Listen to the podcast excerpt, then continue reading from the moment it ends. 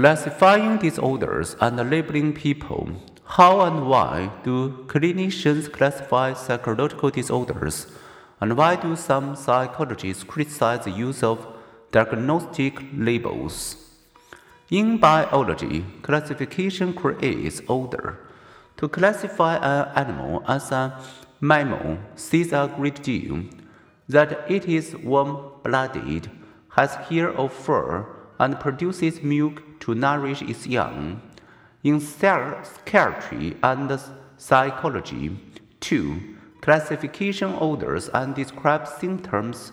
To classify a person's disorder as schizophrenia suggests that the person talks incoherently, has bizarre beliefs, shows either little emotion or inappropriate emotion, or is socially withdrawn. Schizophrenia is a quick way to describe a complex disorder. But diagnostic classification gives more than a thumbnail sketch of a person's disordered behavior, thoughts or feelings. In psychiatry and psychology, classification also aims to predict the disorder's further course, suggest appropriate treatment, promote research into its causes. To study a disorder, we must first name and describe it.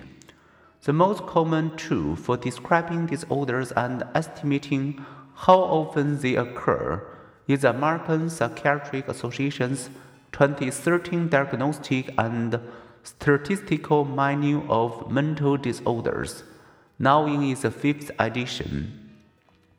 Physicians and mental health workers use detailed diagnostic criteria and codes in the DSM-5 to guide medical diagnosis and treatment. For example, a person may be diagnosed with and treated for insomnia disorder if he or she meets all of the criteria in Table 15.1. In the DSM-5, some diagnostic labels have changed. The condition formerly called autism and Asperger's syndrome have now been combined under the label Autism Spectrum Disorder. Mental retardation has become intellectual disability.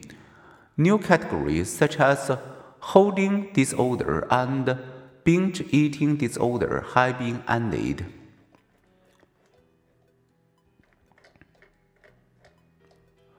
Some of the new or altered diagnoses are controversial.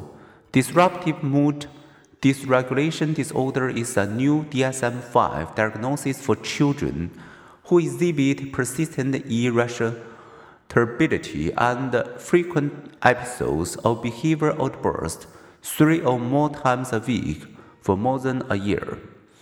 Will this diagnosis assist parents who struggle with unstable children, or will it turn temper tantrums into a mental disorder and lead to an over-medication, as the chair of the previous DSM edition has warned?